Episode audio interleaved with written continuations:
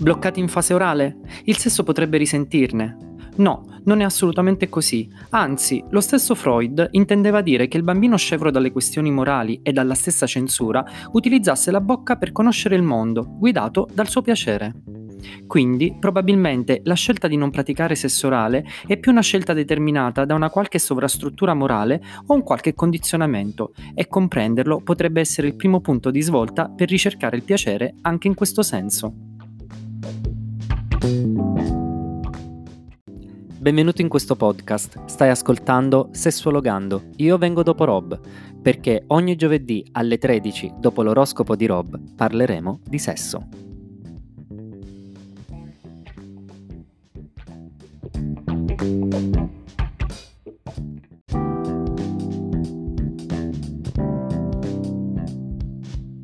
Sicuramente le labbra diventano un luogo simbolo di un piacere che può essere ritrovato anche da adulti, come desiderio di esplorazione del corpo dell'altro, senza alcuna limitazione.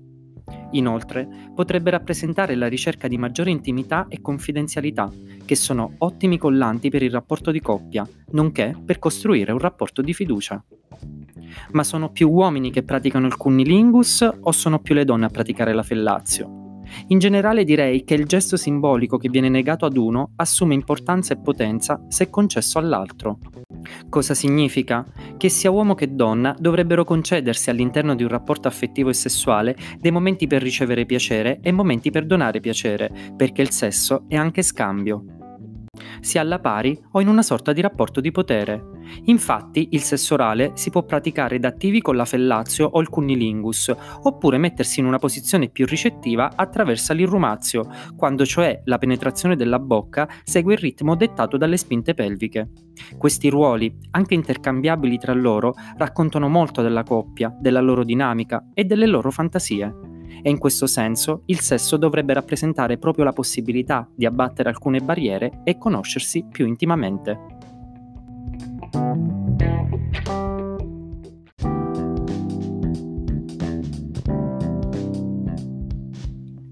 Pertanto, è importante educare all'affettività e alla sessualità affinché anche i tabù rispetto al sesso orale possano essere sdoganati, rompendo i classici pregiudizi in merito derivati da una parte da posizioni un po' estreme e dall'altra talvolta dalla mancata conoscenza di se stessi e del corpo altrui.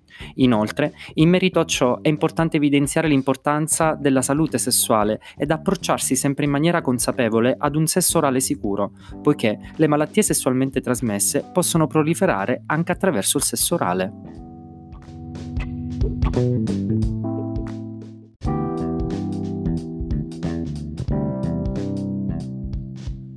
In una puntata precedente di Sessuologando, io vengo dopo Rob, abbiamo parlato di come fare una fellazio. Oggi vorrei esplorare insieme a voi altre due dimensioni del sesso orale. La prima è quella del cunnilingus.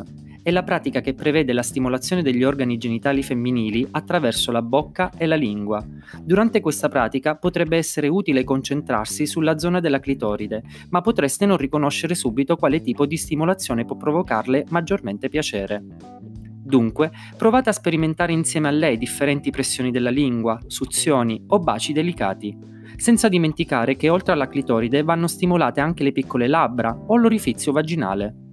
Una volta trovata la giusta stimolazione, si potrà giocare in modo più hot anche attraverso la stimolazione della cavità vaginale, cercando anche la parte posteriore più sensibili della clitoride, continuando il sesso orale.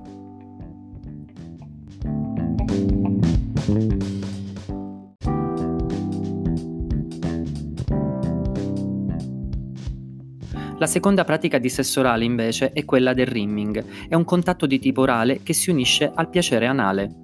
Il rimming infatti è la pratica dove la zona anale e perianale incontrano il piacere della bocca. Riuscire a metterlo in pratica significa riuscire a lasciarsi andare e a sdoganare paure e pregiudizi per vivere intensamente il piacere orale su zone genitali altamente innervate da recettori deputati al piacere.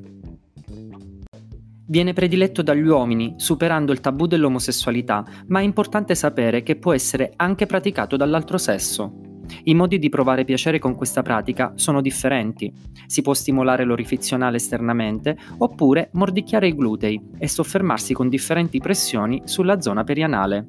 Inoltre si possono provocare pressioni sull'orifizio anale simulando la penetrazione, oppure mettendo in pratica quelle che possono essere le vostre fantasie in accordo con il vostro o la vostra partner.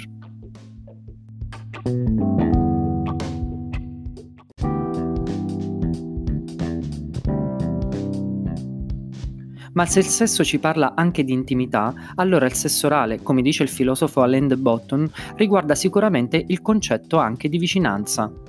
Lui afferma che il sesso orale ha a che fare con la solitudine e il disgusto per se stessi, sin da piccolissimi. Quando entriamo nel mondo da bambini, se siamo fortunati, siamo completamente accettabili ed adorabili, dalla testa ai piedi. Poi, un po' alla volta si cresce ed iniziamo a vergognarci della nostra nudità e ci si sente un po' in colpa per molteplici altre cose. Toccarsi, ovvero toccare ed essere toccati, diventa qualcosa di proibito. Non abbiamo scelta, dobbiamo rispettare una distanza di vicinanza dall'altro di sessanta novanta centimetri, sempre e dovunque. Ma, in fondo, non ci siamo mai dimenticati del motivo per cui siamo nati, di uno dei bisogni per cui si nasce, ovvero quello di essere accettati per come siamo veramente, sotto ogni aspetto.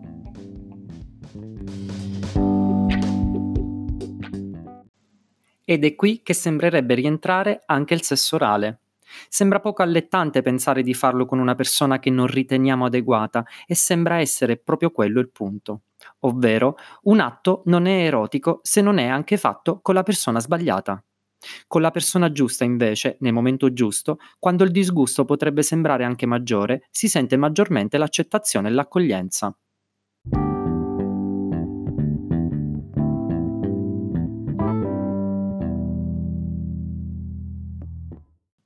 La natura privilegiata della relazione amorosa viene suggellata da un atto che con altri sarebbe sembrato rivoltante. Il sesso orale è interessante ed eccitante perché riguarda l'intimità. La vita quotidiana ci impone costantemente di essere educati e formali per la maggior parte del tempo e dall'altra parte siamo tenuti a reprimere tutto ciò che di brutto abbiamo dentro, anche lussuria e desiderio.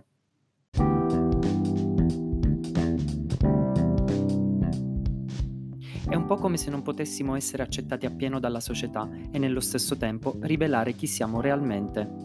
E questo favorisce la nascita dell'estasi erotica, un vero e proprio sollievo emotivo del sesso orale che consente al nostro io segreto, anche con i suoi lati più cattivi e nascosti, di essere condiviso ed accettato con entusiasmo da un'altra persona. Il legame di fiducia all'interno del rapporto di coppia diventa sempre più forte, esplicitando sempre più quella parte solitamente taciuta. Più il nostro comportamento potrebbe essere inappropriato al mondo esterno e a quello sociale, e più ci sembra di costruire un rifugio di mutua accettazione con il nostro partner.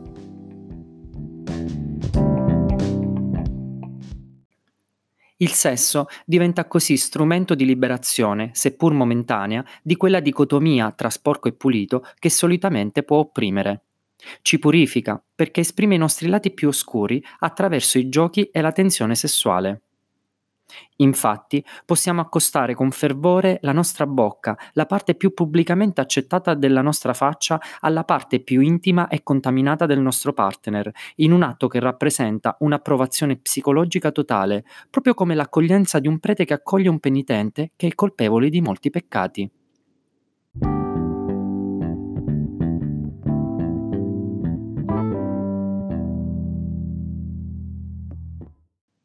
Il piacere del sesso orale è ricco di significati. Non si tratta affatto di una predominante sensazione di piacere fisiologico, ma riguarda la psicologia di ciascuno, l'accettazione e la promessa di porre fine alla solitudine.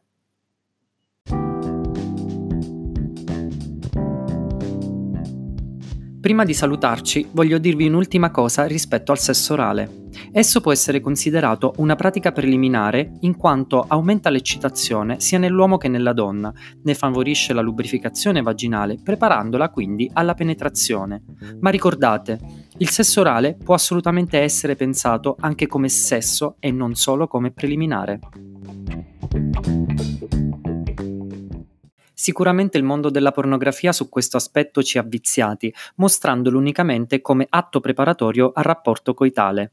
Ma l'importante è l'incontro intimo con l'altro, comunque esso avvenga, con o senza penetrazione, perché non esiste un momento che viene prima o che viene dopo, esiste il tutto, che è più della somma delle singole parti.